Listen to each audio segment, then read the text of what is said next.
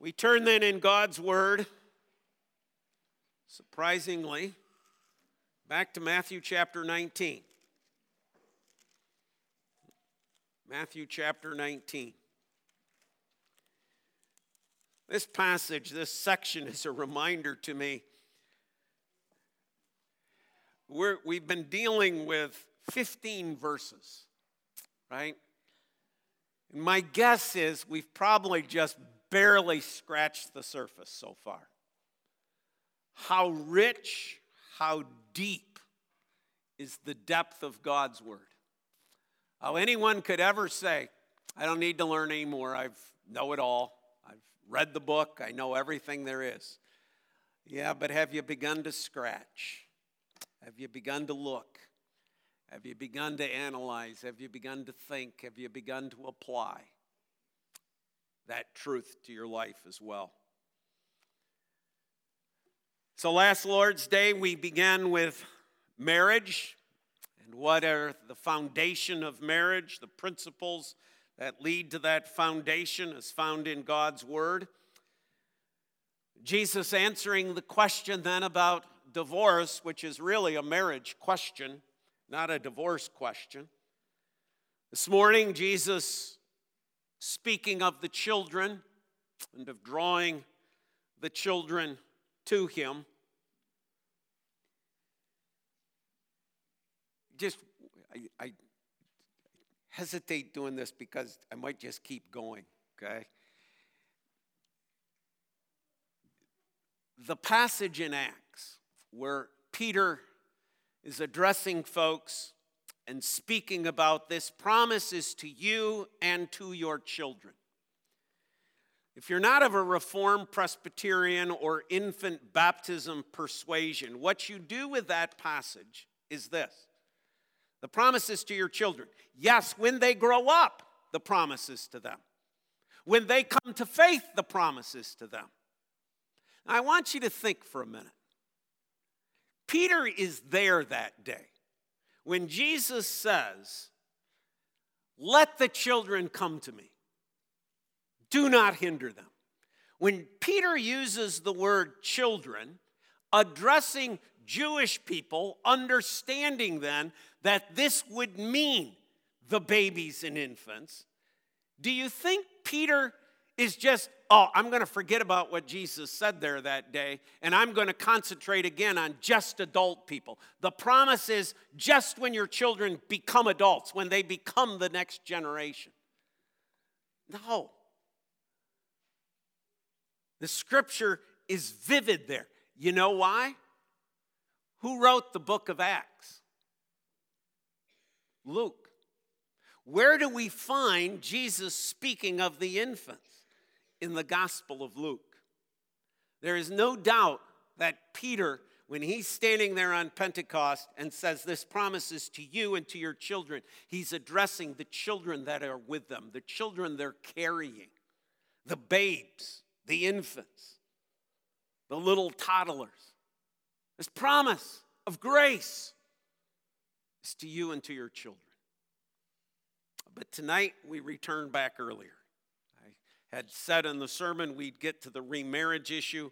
We did not get there. And perhaps that for some of you is, is something that gnaws at you. Perhaps you're feeling overly guilty over this issue. So let's deal with it tonight. We're going to pick it up at verse 3 and read through verse 9. So it's 3 through 9. And Pharisees came to him and tested him by asking, Is it lawful to divorce one's wife for any cause? He answered, Have you not read that he who created them from the beginning made them male and female? And said, Therefore a man shall leave his father and his mother and hold fast to his wife, and the two shall become one flesh. So they're no longer two, but one flesh. What therefore God has joined together, let not man separate. They said to him, why then did Moses command to give a certificate of divorce and to send her away? He said to them, Because of your hardness of heart, Moses allowed you to divorce your wives. But from the beginning it was not so. And I say to you, whoever divorces his wife except for sexual immorality and marries another commits adultery. As far as the reading of God's word. Let's again pray and ask for God's blessing upon it. Our Heavenly Father, we come unto Thee in this evening hour, thankful for this opportunity to join in Thy house and worship Thee. As we open your book, Lord, and we see this portion, it may cause stress, it may cause uncomfortableness. We ask that Thou will explain this word, and we ask that you'll have Pastor Bob explain it to us so that we may apply this to our lives. We pray this all in Jesus' holy and precious name. Amen. So there's two points to the message tonight. First of all, the return needed, and secondly, the remarriage issue. The return needed and the remarriage issue. What we need to return to, first of all, is Jesus' word there in Matthew 19, verse 9. Whoever divorces his wife, except for, in English, sexual immorality, but as we learned last Lord's Day, porneia, okay, it's not P O R N and then you attach, it's P O R N I A H, is how you break it down in the Greek, porneia. We need to come back to that word. That word of sexual immorality. That word that speaks about selling off or trading away or giving away one's sexual purity. And as I mentioned last Lord's Day, in a marriage, you see, when a husband and wife become that one flesh, it's not that we have now, oh, now we're impure because we've engaged in a sexual relationship. No, God sees that as pure.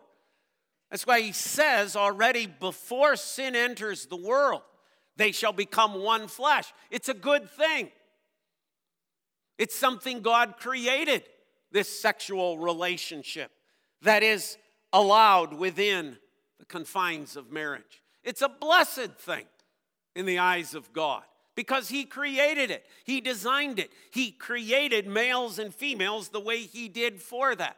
So we don't lose our sexual purity when we have a sexual relationship with our spouse. But when it takes place outside of that confines, now it's the selling it off. Now it's to become impure. Now it's to add to that. And it would seem that the force that Jesus is driving with here and uh, what we have in our understanding of this is, is Jesus is looking at this in terms of a marriage relationship. And when one of the two in a marriage relationship sells themselves off sexually, for whatever reason there may be, that act of adultery, of porneia, is a cause for the ending of the marriage contract. But the New Testament continues on with this. This isn't the only place we end here, right? The New Testament continues on and speaks about how we are to conduct ourselves as Christians in this world, not only as husbands and wives, but as individual Christians, as 10 year old boys, as 12 year old girls, as 17 year old boys, as 18 year old girls. How are we to conduct ourselves? How are we to act? How are we to act as married men, as married women? Okay? Is it only this crossing of the line? Is it only this quote act of adultery that, that scripture is saying is out of bounds? Or is it more comprehensive than that? So let's look at a couple of passages. Take your Bibles, keep your finger at Matthew chapter 19. Let's go to Galatians. First of all, the book of Galatians. We're going to be in chapter 5.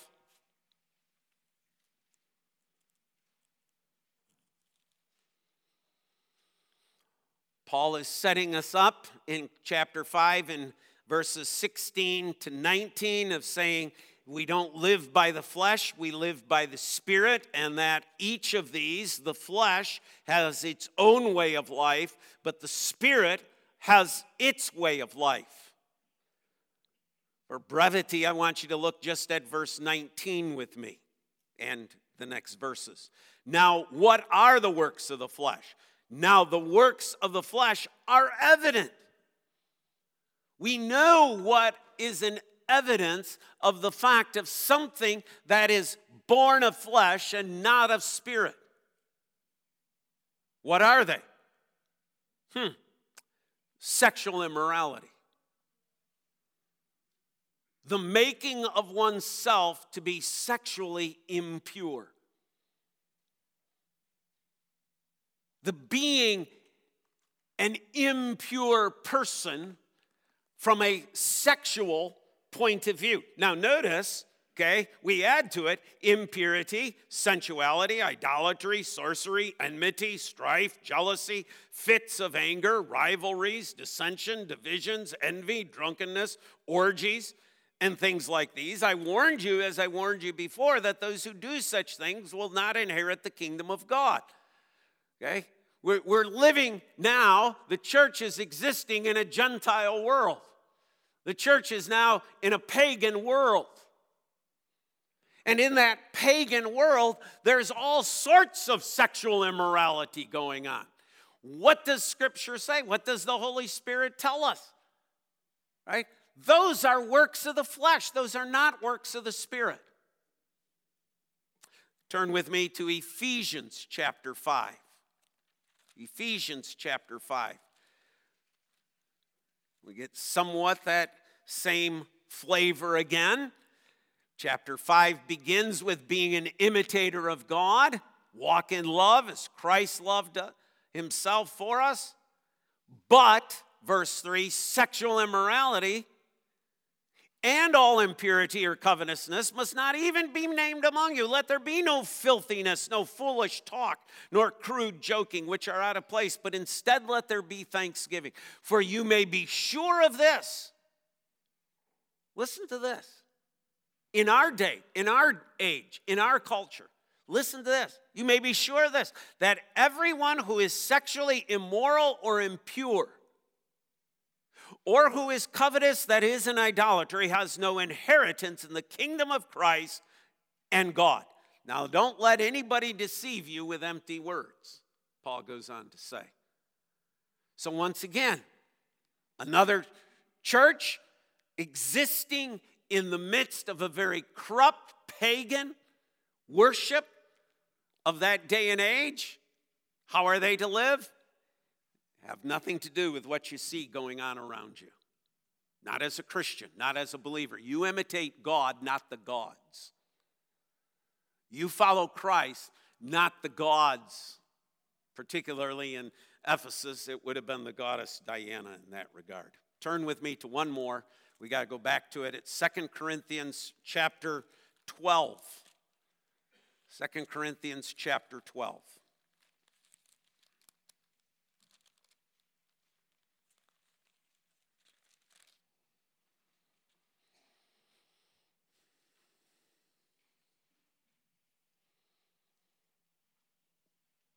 Paul is writing again to the church at Corinth. As you know, the, the Corinthian church was pretty corrupt, a lot of evil going on within it, especially sexual stuff was happening. Verse 21 I fear that when I come again, my God may humble me before you, and I may have to mourn over many of those who sinned earlier and have not repented of the impurity, sexual immorality, and sensuality that they have practiced. Now, who's he talking about? The world? No. He's talking about the church. And he's saying, I'm afraid that if I come to Corinth again, what I'm going to find is the worldliness and paganness of the world is in the church. That's what he's concerned about the sexual immorality of the world. Right? That selling of oneself off. So let me make four applications. Four applications in regards to coming back to this. Application number one be discerning in what you look at and listen to. We would probably all agree, but the warning would still need to be stated. Yes, pornography in its explicitness, of course. Well, you think you wouldn't have to say it, but it's needed and necessary in today's society, even within the church. This should not be named amongst us. This should not be going on. Be discerning. Yes, that's obvious. But be discerning about a lot of other things. Be discerning with your use of the internet and what images you're watching and seeing. Be discerning with movies. Well, it's only got three sex scenes and you only see naked people a couple of times. What's the harm in that? That, my friends, is the attitude of the world. It is not to be named in the church of God. Got to be discerning, folks. Sexual immorality is not to be named amongst us.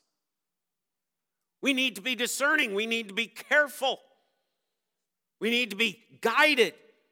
Television programs, more and more, books, magazines, romance novels that create images in our minds of illicit things. Oh, I wish my husband would treat me more like that. I'm going to look for a guy who's more like that. I'm going to look for a girl who looks like this in Sports Illustrated swimsuit edition. I wish my wife looked more like that than the way she does. Let not sexual immorality be named amongst you. See, Paul realized when he came back to Corinth, he was probably going to find it.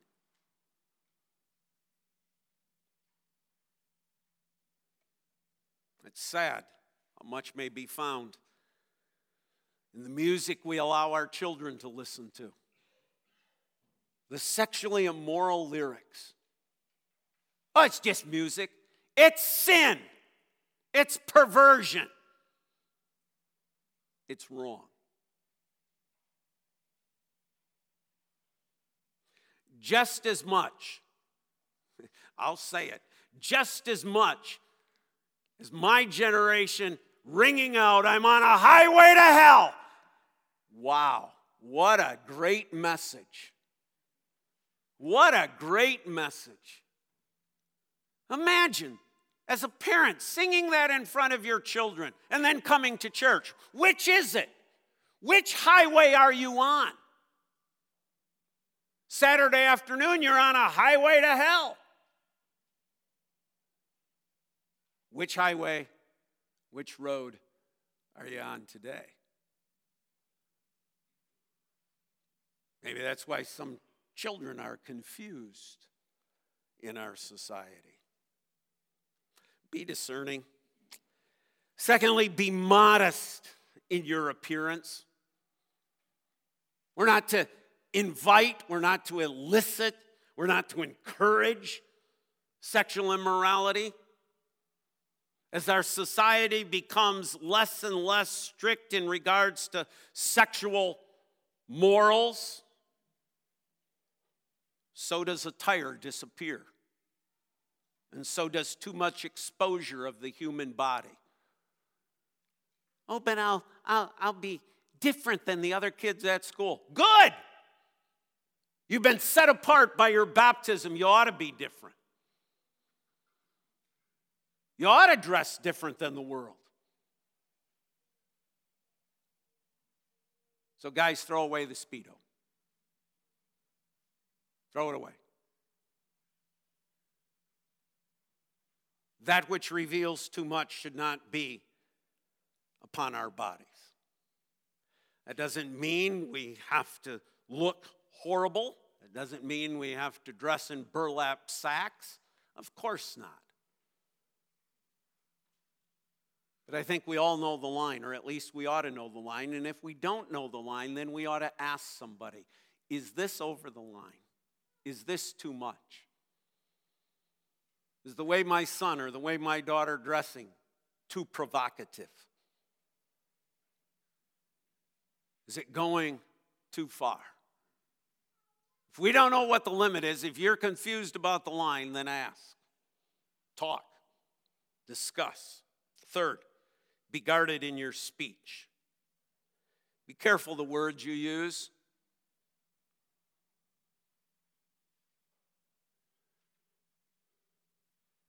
Don't use sexual terms. Don't use that four letter word that refers to sexual intercourse.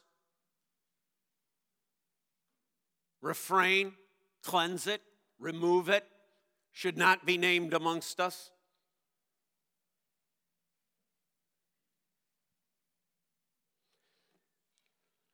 And perhaps just perhaps be, just be a little bit more aware of where culture is going. Understand what is happening in the world around us. Understand we are at war with a great deceiver. And the one the great deceiver desires as the roaring lion more than any other is your children. And he's out there. He's out there in drag before second and third grade students in our public schools.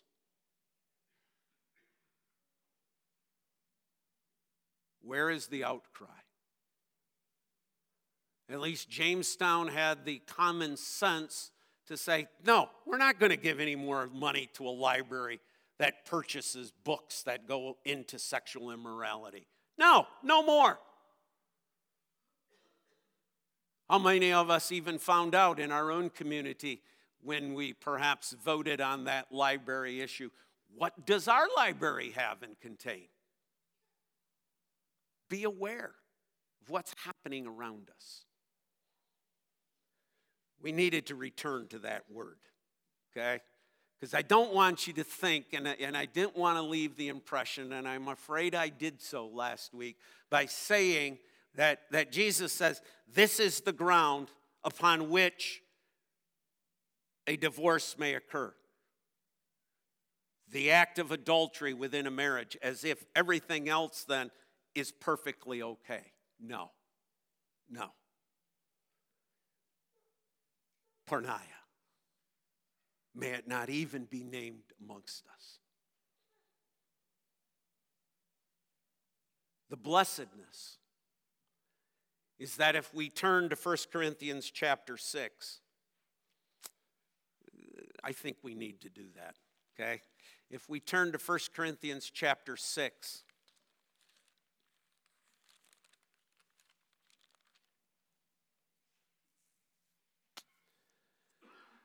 we read the following verse 9 Or do you not know that the unrighteous will not inherit the kingdom of God? Do not be deceived. Neither the sexually immor- immoral, nor idolaters, nor adulterers, nor men who practice homosexuality, nor thieves, nor the greedy, nor drunkards, nor revilers, nor swindlers will inherit the kingdom of God. And then these words of marvelous, infinite grace. And such were some of you.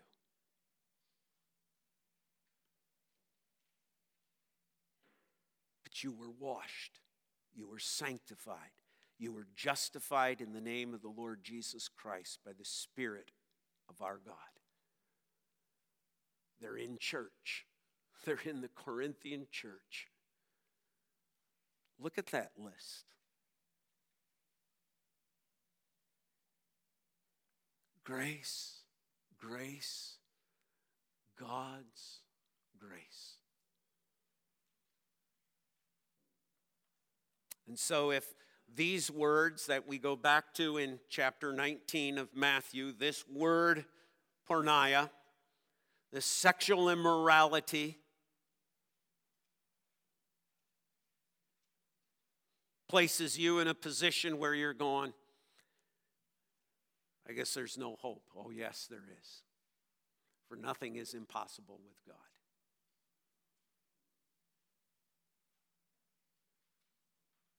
Come to Christ, be washed, be cleansed. Secondly, then, is the remarriage issue. Okay, so we have verse 9, and I say to you, whoever divorces his wife except for sexual immorality and marries another commits adultery. So if you marry someone, if you get a divorce after the act of sexual immorality, is that acceptable? The prohibition is again is if the divorce is for any other reason other than sexual immorality, then you are the one committing adultery. Then you are the one involved in that. Now, this is going to, I'll try to make this short, but turn with me to the book of Romans, chapter 7. Let me, let me, let me help you at least understand what Jesus is saying and why Jesus is saying it. So in Romans 7, Paul uses this illustration of being released from the Old Testament ceremonial laws. Right? Verse 1 Or do you not know, brothers, for I am speaking to those who know the law, that the law is binding on a person only as long as he lives. For a married woman is bound by law to her husband while he lives. But if her husband dies, she is released from the law of marriage. So there's more there, but, but just note what Paul is saying. Death ends a marriage relationship. And when the death occurs, okay, the person is allowed to marry again but if her husband dies, the end of verse 3, she is free from that law, and if she marries another man, she is not an adulteress. So death brings about an end of the contract. Till death do us part. And when death occurs, that marriage relationship, that contract, is then dissolved, and the person who is still living is allowed to remarry. You say, well, what's that got to do with the whole issue of adultery and divorce? Okay. Second part. So, adultery, okay, this is the teaching of Romans. Secondly, Leviticus says in Leviticus chapter 20, verse 10, that if an individual is found having committed adultery, they were to stone them. They were to be given capital punishment and they were to die. Okay? So, in the case of adultery, if we're in the Old Testament, the case of adultery, a, a woman finds her husband in an adulterous situation. We'll use that, okay? Illustration. What happens? That husband is now stoned and is dead. What is she? Romans 7. She is now free to marry another. Why? Because a death has occurred. So, the words of Jesus in Matthew chapter 19, when Jesus says, And I say to you, whoever divorces his wife, except for sexual immorality, and marries another, commits adultery. What Jesus is saying is this adultery can end a marriage. Doesn't have to, it isn't required, but it's an allowable thing. If the husband or the wife says, You committed adultery, I forgive you for that, I still take you as my wife, and I will honor our marriage vows. Do you? Yes. Okay, forward we go. But if the husband or wife says, You committed adultery. I no longer desire to live with you. You broke the marriage relationship by the act of adultery. What are they? What does adultery do? It brings about death. What Jesus is saying is the act of adultery breaks the marriage covenant because a death has occurred. That act of adultery is an act of death. Therefore, even though it was, because in Jesus' day you can't take anybody and stone them. That's part of the whole setup when the Pharisees come, you know, and say, We caught this woman in adultery and so on. Okay, should we stone her? Well, of course they can't stone her. The Romans don't allow that, right? Romans is the only one who can execute anybody. And they don't execute people for adultery, they'd never have a Caesar. They, they'd never have any rulers if they did it. Okay? So, what Jesus is doing is he's, he's coming into the situation where there is no more death sentence for adultery, but he's saying the act of adultery is the death sentence. Therefore, Matthew 19 9, he or she, who we would say is the innocent party, is free to remarry. That's what he's given permission to. Why? Because the person who committed adultery is as good as dead because they broke the marriage covenant. They broke it, and it's till death do us part. And by the law of God of the Old Testament, adulterers are killed. Therefore, they're dead. Even though the civil government no longer enforces that, the spiritual government of God says they're dead.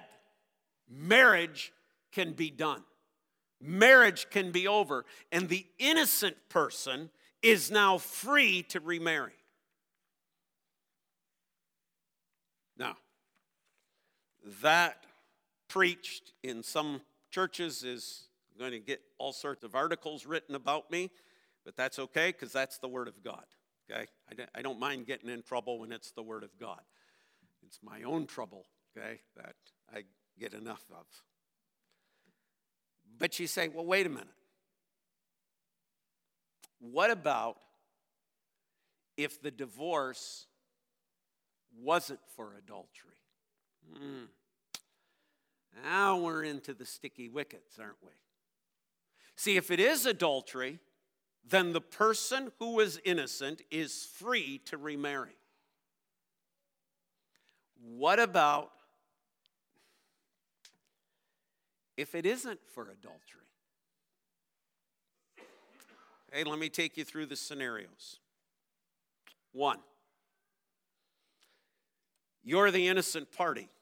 Well, maybe I should say, so you're the one who left the marriage and sought a divorce, and you didn't even have a biblical reason to do so. If you're the husband or wife who did that,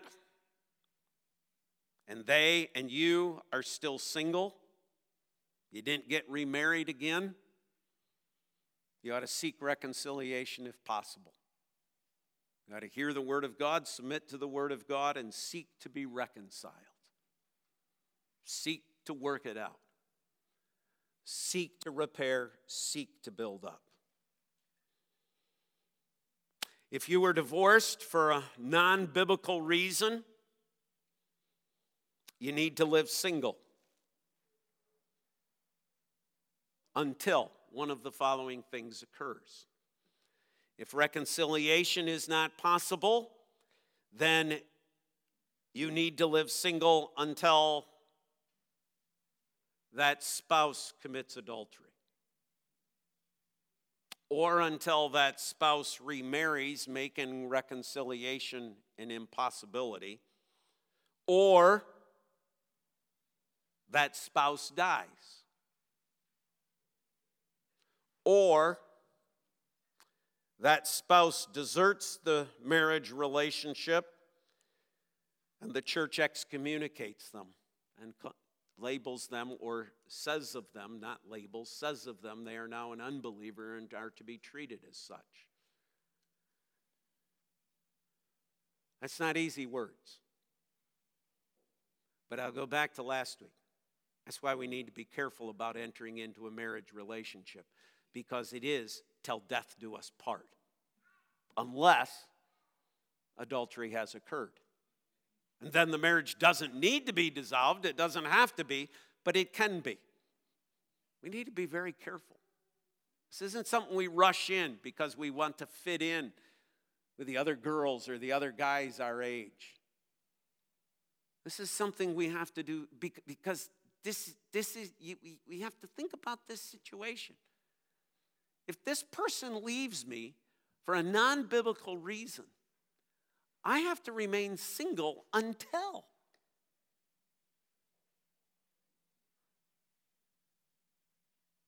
That's hard. And my guess is, I don't know, okay? I'm, I'm, I'm, if, if you think Pastor Bob, you dug it into my file and you're reading it. I, I did not. Okay? I have nobody in mind. I have nobody's picture sitting on my desk while I wrote this sermon thinking, this is who I'm preaching to tonight. I don't know. But my guess is there's probably some, okay, if not in this building, at least hearing the sound of my voice, who are going to hear it, who are going to be, oh my. I did this all wrong. Yeah. And in some of your cases, the sad thing is the church did not help you. That's why you see an easy view of divorce does not help. Does not help. It only complicates the situation.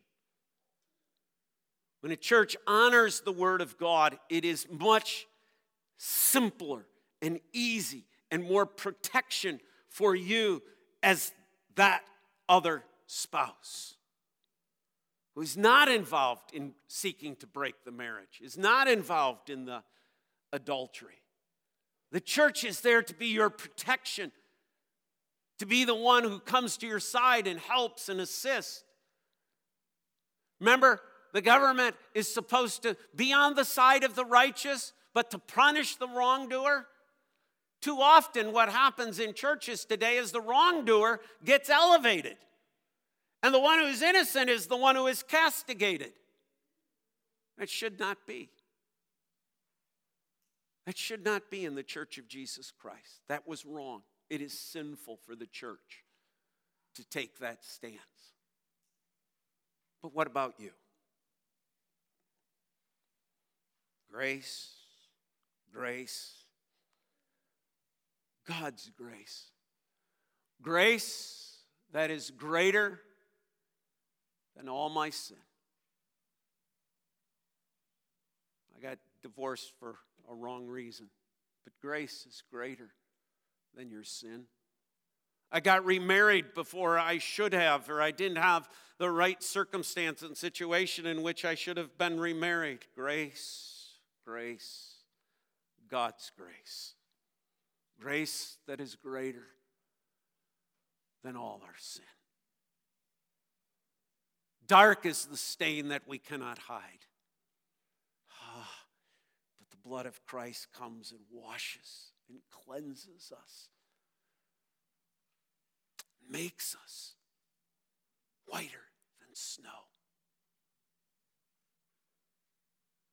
Well, that means I can just trust God's grace and I can go forward with doing the wrong thing. No, no. We can't use grace as a license for our sin. It comes with its own troubles, it comes with its own difficulty.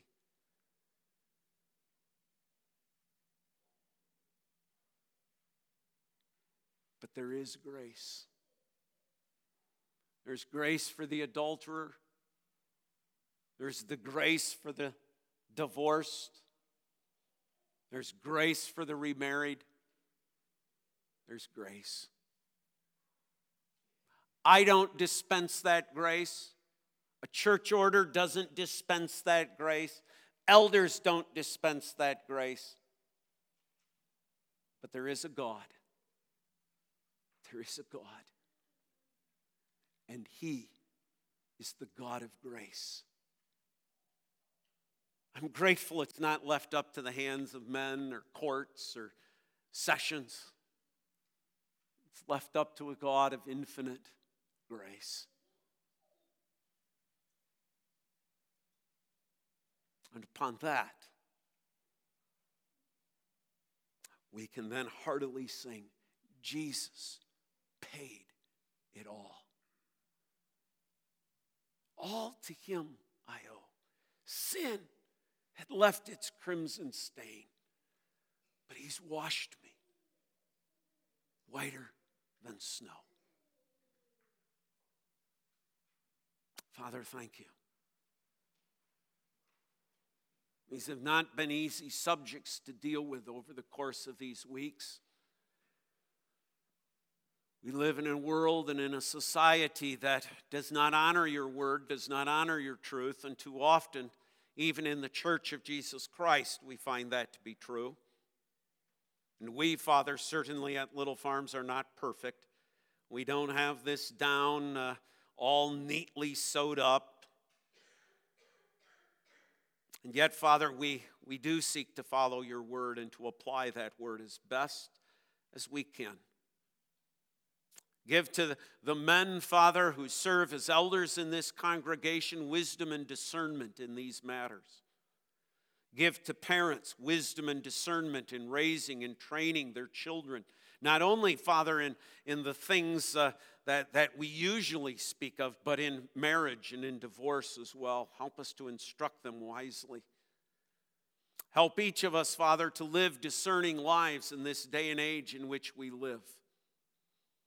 May we be willing, Father, to follow you at all cost.